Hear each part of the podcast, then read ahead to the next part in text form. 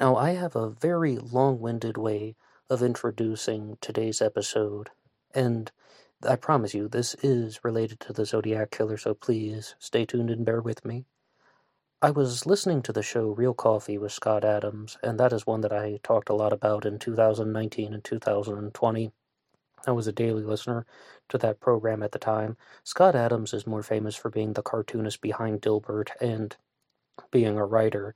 Some of the books that he has written that I've read are Win Bigly, Loserthink, and uh, God's Debris, just to name some off the top of my head. And I was listening to his show, and he shared something that somebody was saying that they bought their father a copy of his book, The Way of the Weasel by Scott Adams, as a Father's Day gift. And Scott Adams said, I'm shocked to hear that because that's the worst book that I have ever written. And it was a little bit earth shattering for me because I thought that was his best book. I read that book, The Way of the Weasel, back when I was maybe 22 or 23, and I wanted to even compose a list of the 100 books that college students should read. And I would include that book, The Way of the Weasel, by Scott Adams, because it's all about confronting the gray area of life. Or it's some of those lessons that they don't teach you in school, they don't teach you in college, that people are going to do selfish things. And how do you respond to it? And also, people are going to do selfish things, but sometimes they aren't blatantly wrong for doing that. Sometimes there is a type of gray area that we have to explore. Or maybe someone is doing something that benefits their agenda, but it isn't exactly immoral or unethical. It just benefits them in a way that doesn't benefit other people. And no matter what, whether you think that's good or bad, people are going to do stuff like that. And the question is, how do you choose to um, get ahead in life by challenging them in somewhat of a fair and honest way. And that's what the book is about The Way of the Weasel by Scott Adams. And he said that was his worst book ever. And I was like, oh my gosh, I'm so surprised to hear that. The book that he said that he thought was much better, two of them actually, How to Fail at Everything and Still Win Big, and Win Bigly. And I had a very big life experience when it came to reading the book Win Bigly, because I read a lot of nonfiction. Even on the now deplatformed Freedomain Radio, the host once said, women buy more books than men, and when men buy books, they're often nonfiction. And I think a reason for that is I like to jump around. I like to go from chapter 1 to chapter 12. I like to just find the pieces of info that really stand out to me at first, and I don't always read the book page by page and cover to cover. But when I got to the book Win Bigly by Scott Adams, I couldn't do that. For example, everything in chapter 2 is related to the material of chapter 1. Everything in chapter 3 is related to the material in chapter 2. And if you haven't read it in chronological order, if you haven't read it chapters 1, 2, 3, 4, and 5, and so on, it won't make any sense to you at all. And this is how it's related to Zodiac Killer Just the Facts.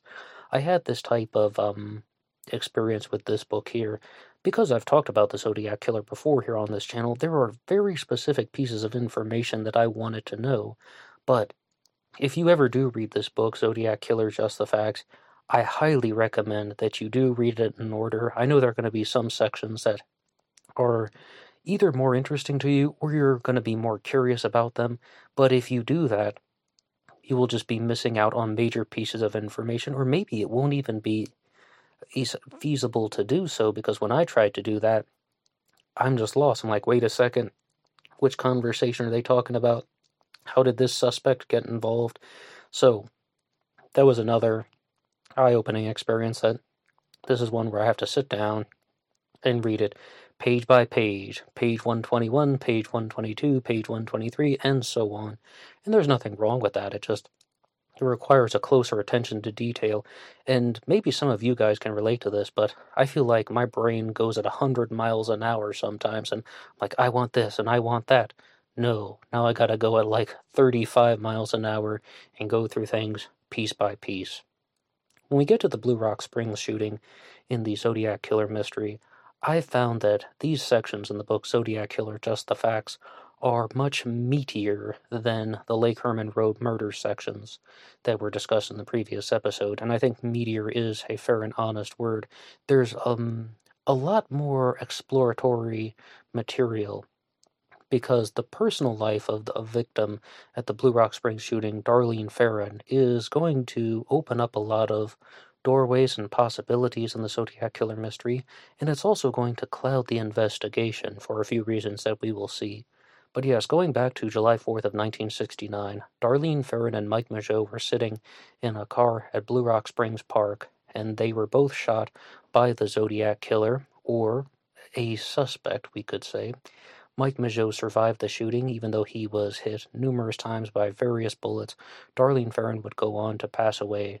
Amazingly, Mike Mageau did not lose consciousness, and there are frequent um, descriptions of him talking to people, whether it's Richard Hoffman or the three people that found him, and he, he was even able to tell them to call the police. He said, Hurry, she needs a doc. And they did so. One of the people that had found Mike Mageau actually wanted to stay behind and wait with him, but um, the other two friends encouraged him to move along. And bear in mind that this is the 4th of July, so there are going to be a lot of people out throwing firecrackers around, going to watch fireworks and the boat parade. So this is a time when many people would be out and about.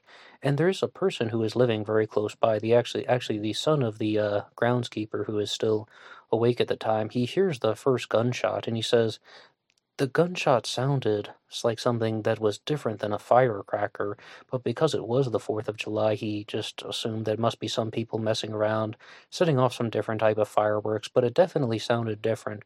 The first gunshot was slow, the second gunshot was slow, and then it sounded like the remaining gunshots sped up and that the person was firing a little bit more furiously because in retrospect he knew that that was the Zodiac killer or a suspect shooting Mike Mageau and Darlene Ferrin, Much like the Lake Herman Road murders discussion, I found that this was a very humanizing element. You really learned that you get a little bit more of a connection to the victims in this, and you see how heinous the assailant was, just targeting some people who were just sitting in a car, catching them off guard, and ending a human life for what? To brag about it at a payphone?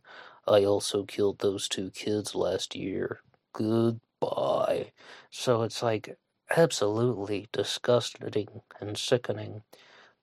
But as for the way that the crimes were taking place, the first point that I would like to address is that I'm reminded of something that occurred at the Lake Berryessa stabbing on September 27th of 1969, which will happen after Blue Rock Springs, that many people believe that the victims were not specifically targeted because Bryan Hartnell and Cecilia Shepard at Lake Berryessa made a last minute decision to go to Lake Berryessa.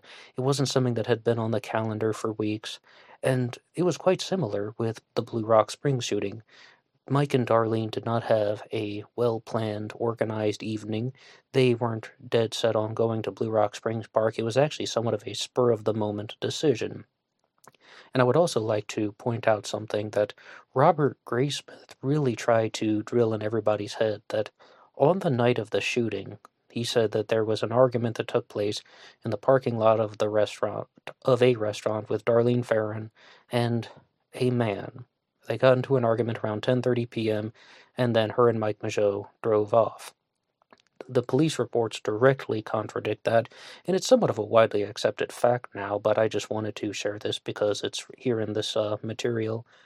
The argument occurred at 10:30 to 11:30 a.m., and it was a woman and um, a man with somewhat grayish silver colored hair, but it definitely did not occur in the evening. Robert Graysmith would go on to say a lot of things that were not completely true. So you have the spur of the moment decision to go to Blue Rock Springs Park. Here's another interesting thing that I did find in the police reports. Darlene Ferrin's friends and family could not think of anyone who had a grudge against her or anyone who could, who had some bad blood against her. Mike Mageau's friends and family did not seem to say, think of anyone who could have had a grudge against him or bad blood against him.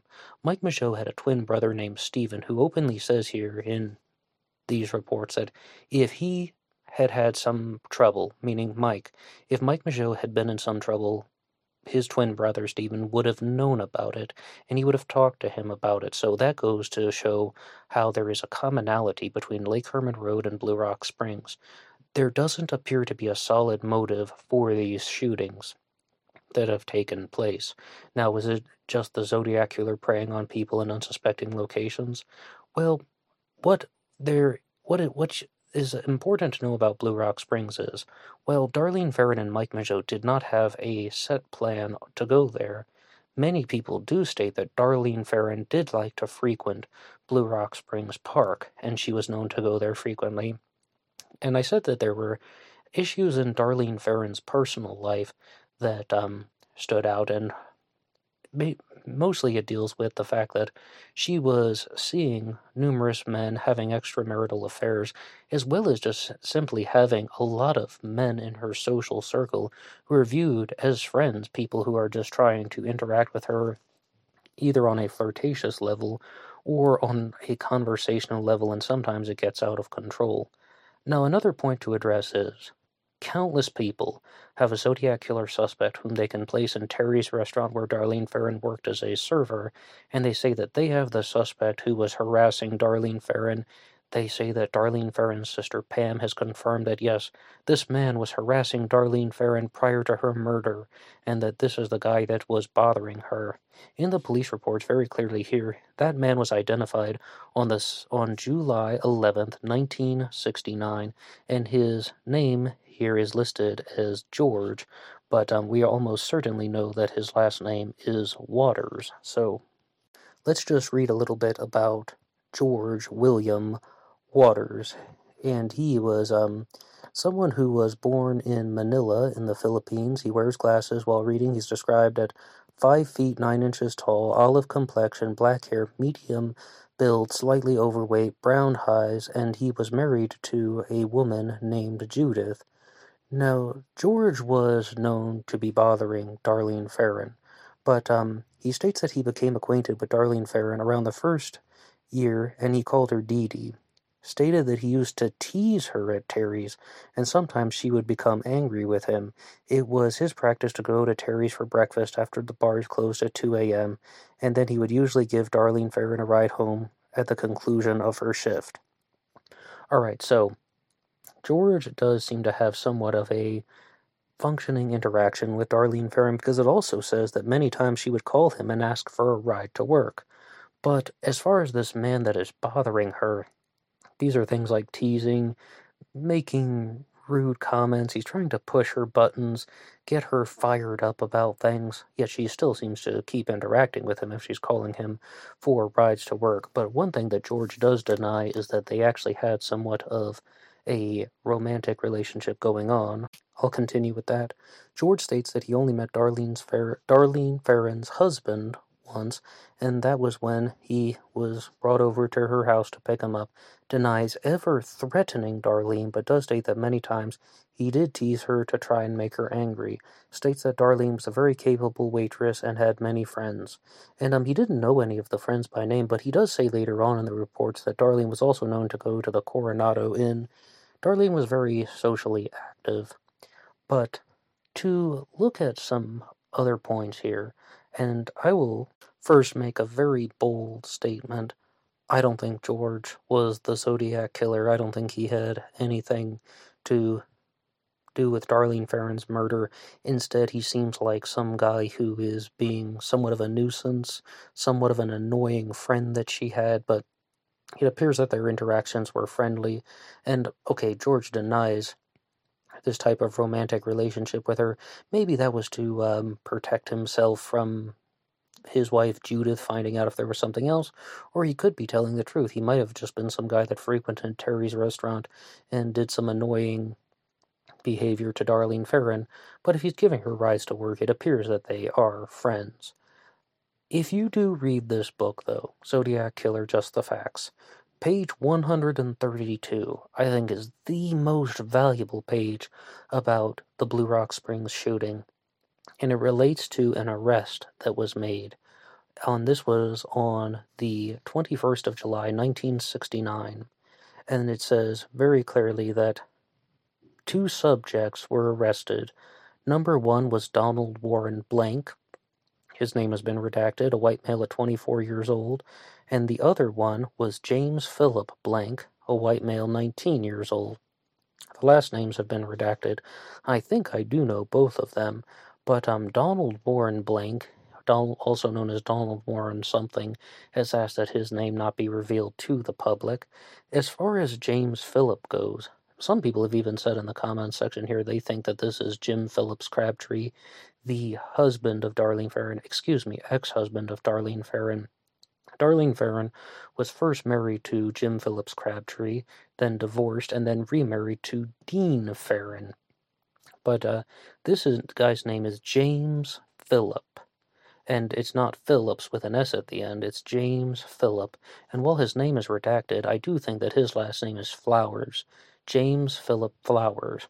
And this relates to a particular theory that the um, Blue Rock Springs shooting could have been committed by two individuals named Donald Warren Porter and James Phillips Crabtree, also known as Jim Phillips Crabtree.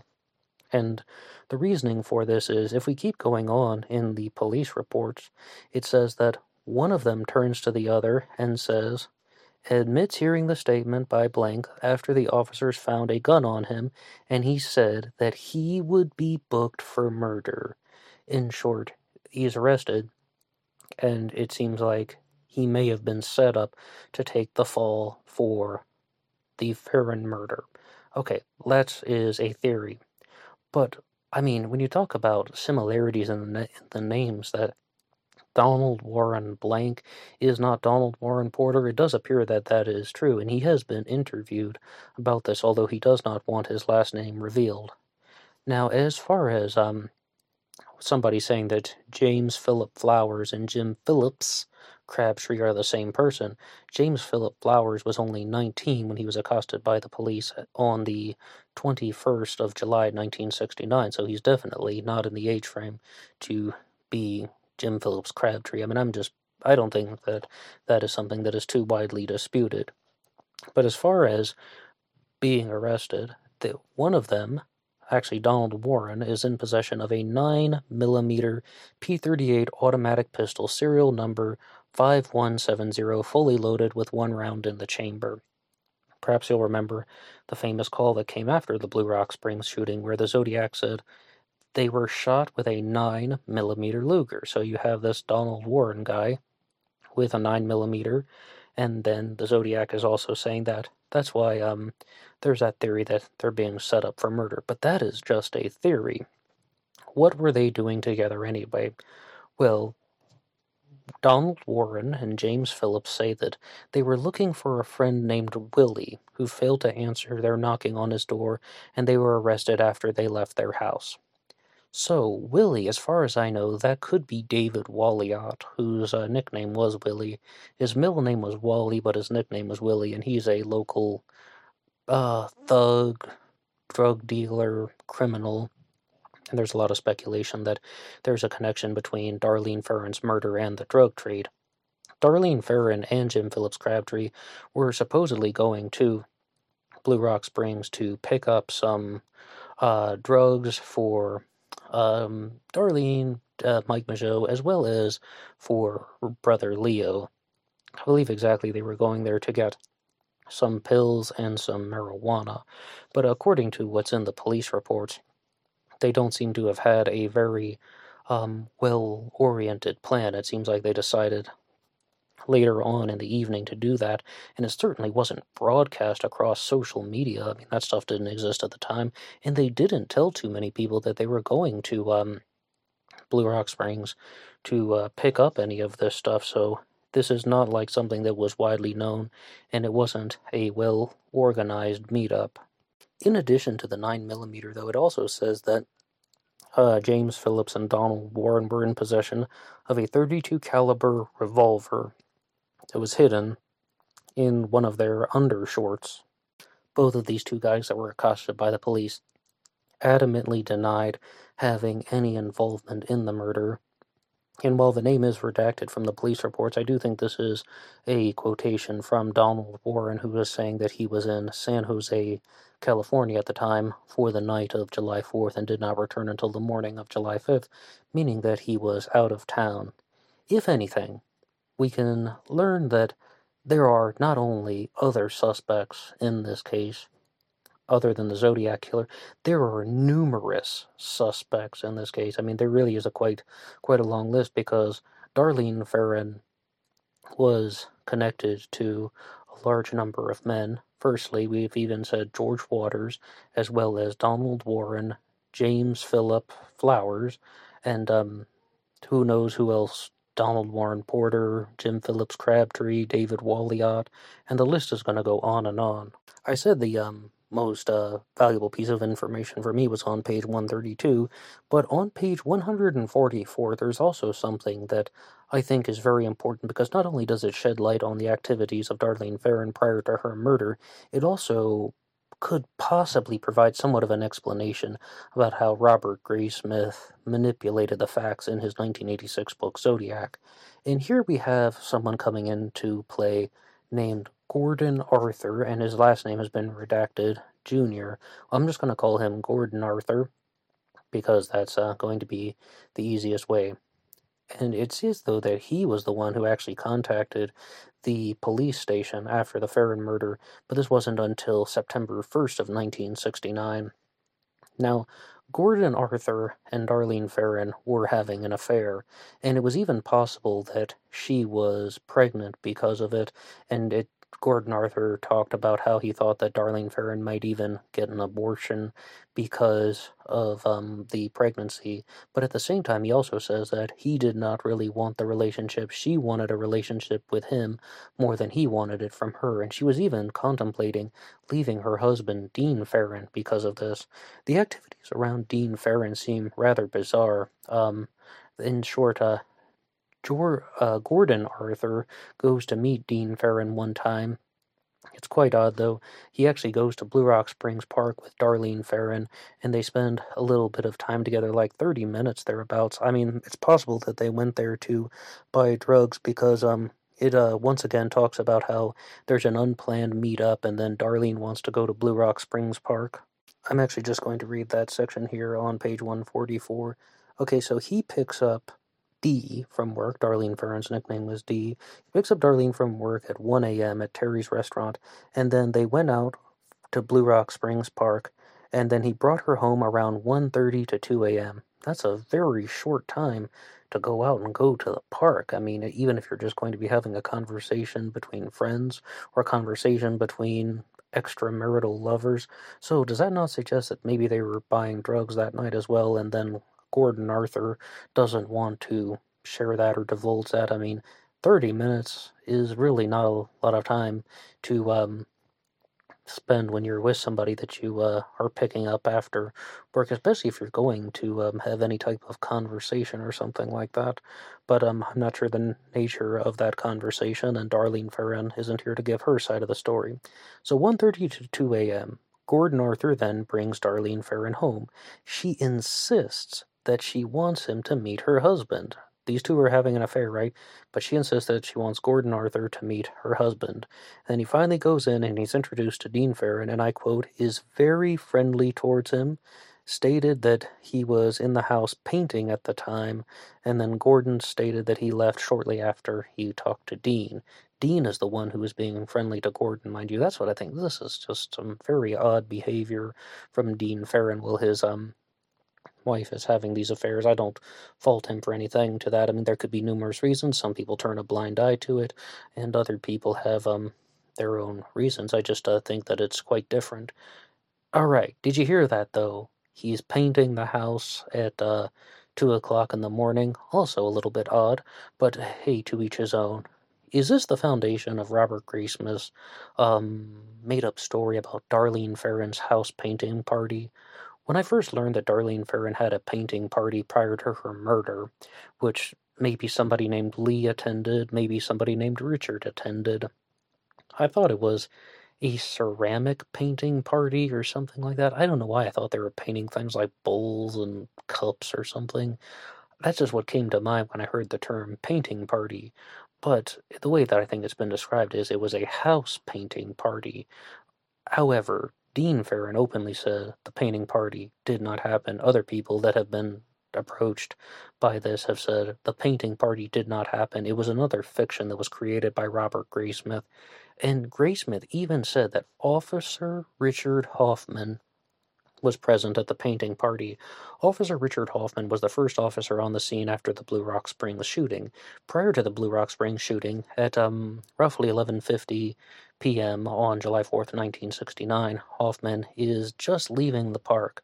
Darlene Ferrin and Mike Mageau must have entered the park around 11:51 or 11:52 of um, July 4th, 1969, something thereabouts, and then the shooting could have occurred at um, 11:55, 11:58, really close to midnight on the um, 4th of July 1969. Richard Hoffman and Darlene Ferrin, is there any connection? Maybe you've seen the documentary um, when Richard Hoffman is confronted about this. He adamantly denies that he knew Darlene Ferrin. He says, I didn't know her. Why did Robert Graysmith put that in his book that Officer Richard Hoffman is at Darlene Ferrin's house painting party? I don't know. I didn't know her there. He denies the connection. Were was there also some type of affair going on between Darlene Ferrin and Richard Hoffman? Uh, I'm not sure. He adamantly denies it. One more time, Darlene isn't here to give her side of the story, or is this just Graysmith making up wild, silly accusations? Now, I want to know if this was the source material for Graysmith's lie, if you want to call it that, when um this guy Gordon Arthur goes to Darlene Ferrin's house at 2 a.m. and his her husband Dean was painting the house prior to their arrival, and you can see where I'm going with this. Graysmith is telling sentences, making sentences that are half true and half false, and it appears he did a lot of that in his book for um, his book Zodiac in 1986. The end of the relationship between Gordon Arthur and Darlene Ferrin revolves around uh, something to do with his service in the Navy. Gordon Arthur was transferred to the Command Nuclear Power School in Idaho Falls, Idaho, and during that time he exchanged two letters with Darlene, as well as making, I think it said two phone calls in here, but not a lot. And after that, he wanted to end contact with her because um, they were having a separation because he really thinks that Darlene Ferrin wanted the relationship more than he did. And of course, there's some dispute about is she pregnant or is she not, and is she going to have the abortion, and then he just wants to end all contact with her after that. In fact, I'll just read that from page 145 here. When he got leave, he did not even come to Vallejo. He went home to see eh, his family in Fremont, and he did not come up to see Darlene or contact her at all. Gordon Arthur stated that when he got off leave, he returned to Idaho Falls, and he did not see her or did not hear from her again. He stated that he had not seen her since February when he left, and was only talking to her on the phone once or twice and only wrote her two letters. Okay, so they have some type of affair going on, and at a certain point it came to an end. Now, Gordon Arthur contacted the police here. It says the responding officer was contacted at the station by Gordon Arthur. So I think he was just somebody who was trying to provide additional information. I couldn't even call him a suspect. Zero out of ten on the suspicion scale. I mean, why would somebody go to implicate themselves when they're not even on the radar? But this also um, could be some insight into how Graysmith was operating with his uh, Zodiac research. In conclusion of that segment, I think that Darlene Ferrin was having extramarital affairs, and I don't think she was even trying to hide that. Maybe her husband was eh, okay with the open marriage. Maybe he turned a blind eye to it.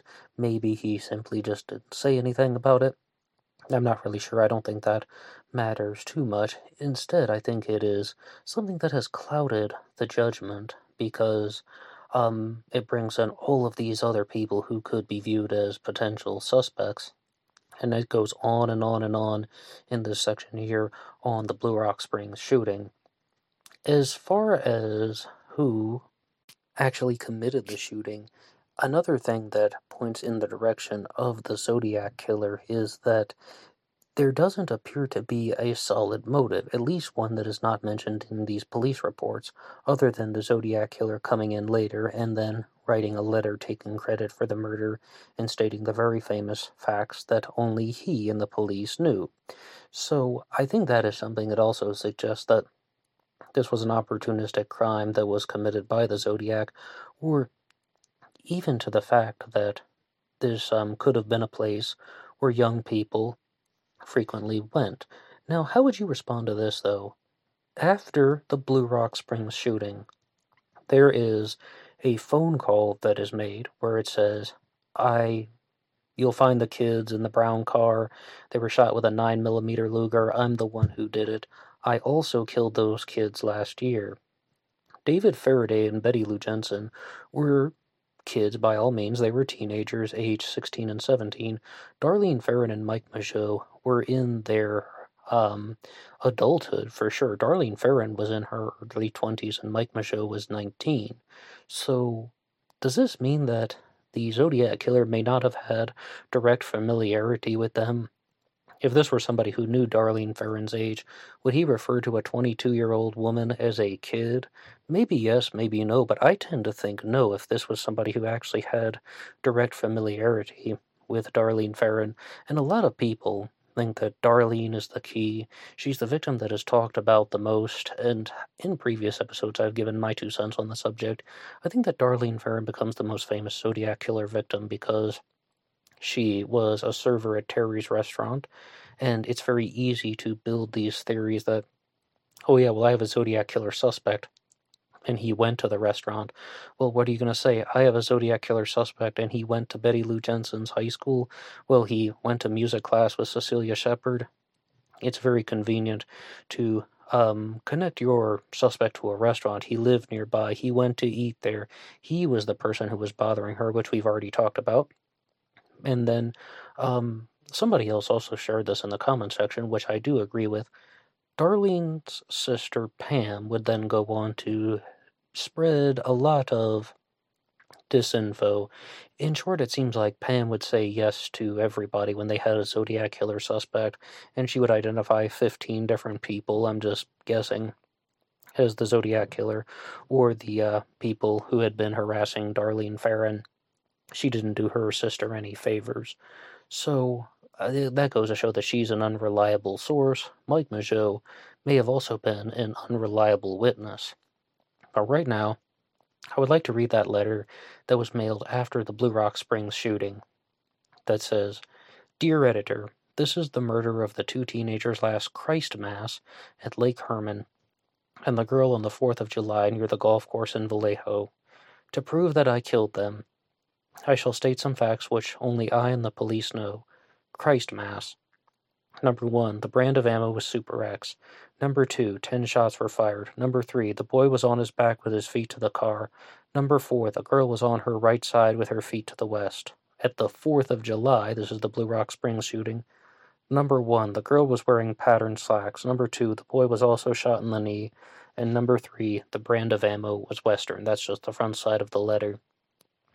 As far as um, wearing patterned slacks, in the police report, it does say very clearly here that Darlene Ferrin was found in a slack dress, and um, a slack dress is a one-piece jumpsuit which has pant legs that form into a type of bell-bottom shape. And Mike Mageau was not only shot at the knee, he was shot numerous places, including a bullet going through his jaw and tongue. Sounds very, very painful. But are these really things that are um very well um known by the police. And in fact, the girl was wearing patterned slacks. That is almost incorrect. In fact, it is incorrect. She wasn't wearing patterned slacks. She was wearing that one piece jumpsuit. So, what does that say? Not to mention, the Zodiac Killer would have approached the passenger side door at Blue Rock Springs, and Darlene Ferrin would have been sitting down in the car. I mean, what really is going on there? Not only that, this is one of the few times when the Zodiac Killer committed a crime and uh, one of the victims saw his face. Because at the Lake Berryessa stabbing, the Zodiac was behind the mask, the Zodiac Killer hood.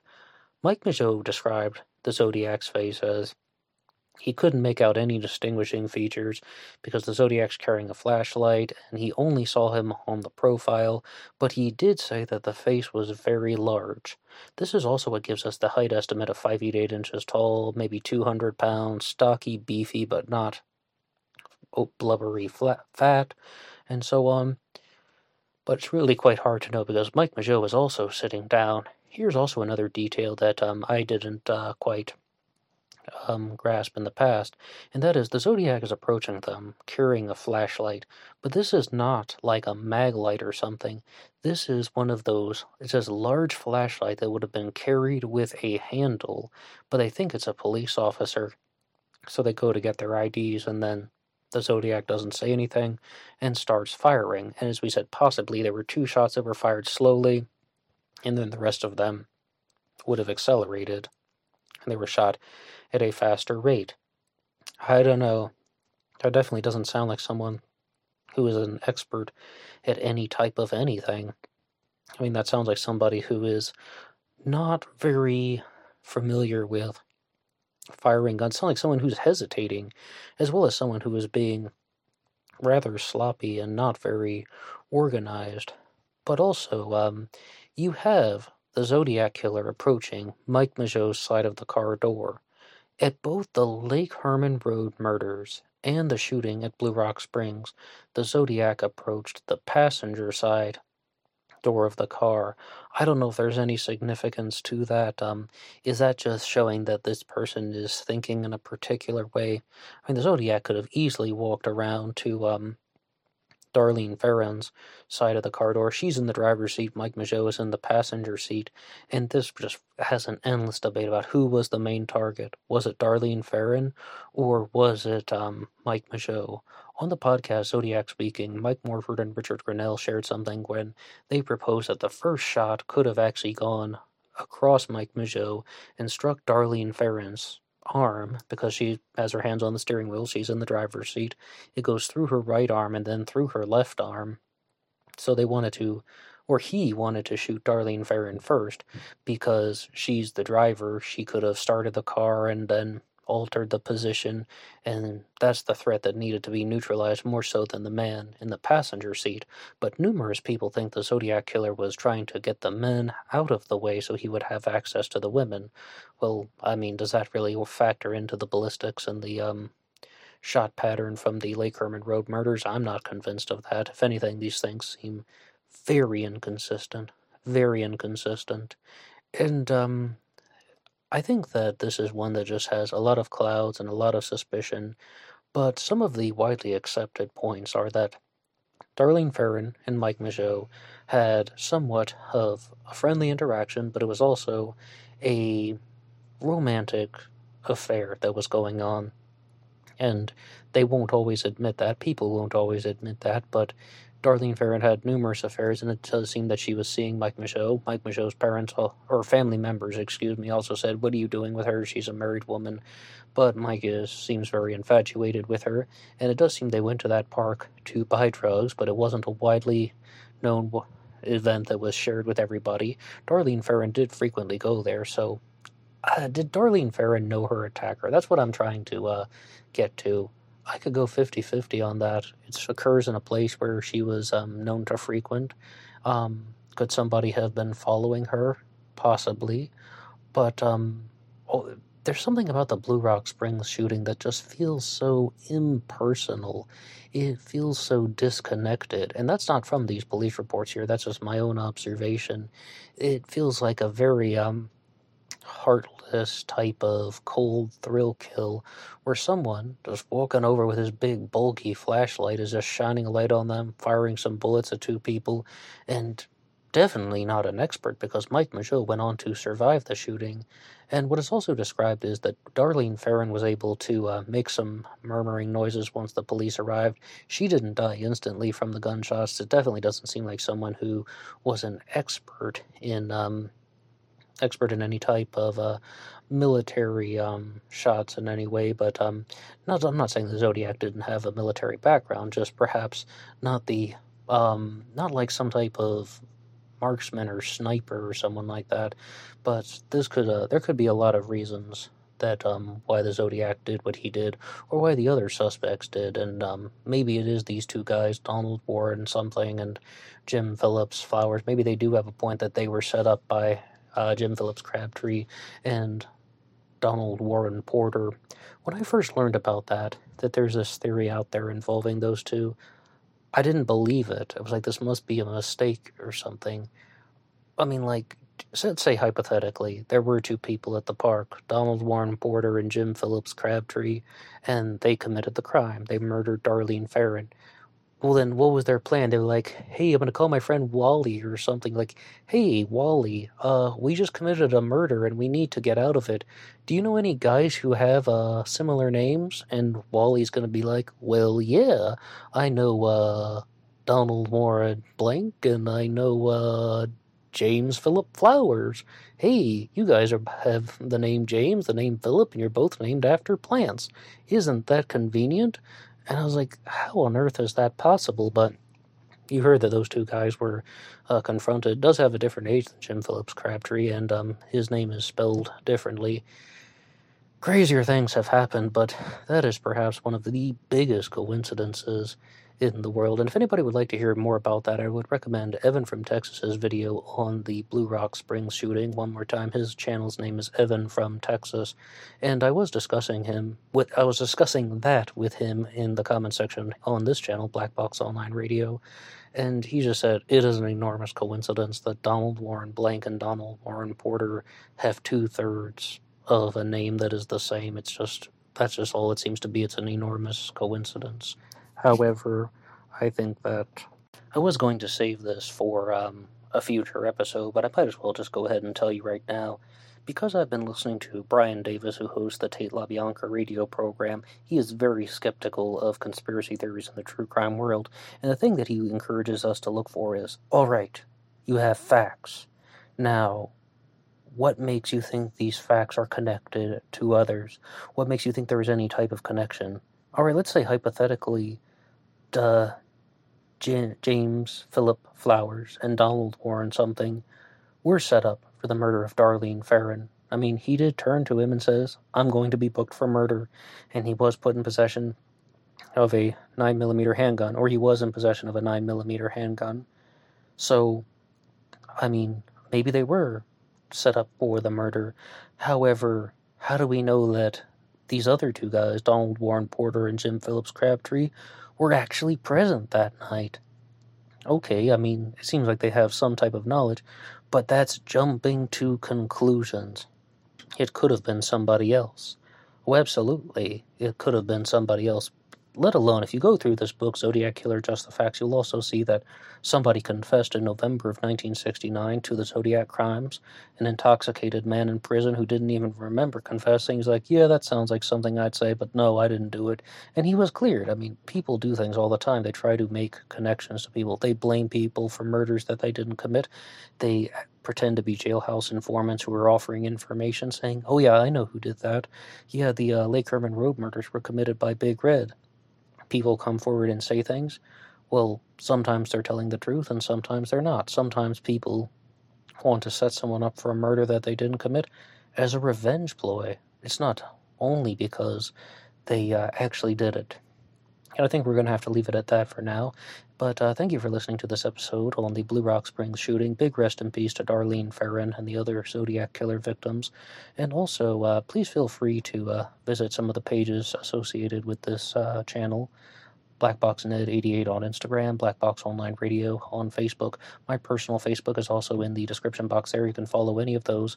This show is available for free downloads at Launchpad one. There's a link to that in the description box as well. And as I said, you can visit the Teespring page. Remember, being weird is not a crime. And anybody can write the show at blackboxonlineradio at AOL.com. If you have anything that you would like to share that you think is too big for the comments section on YouTube, blackboxonlineradio at AOL.com. All of that is posted here, and I will see you on Instagram for the bonus podcast. But one more time, please look out for some special bonus podcasts of our own here on Black Box Online Radio coming out later this week. And you can always like and subscribe. One more time, see you on Instagram for the bonus podcast. Until next time.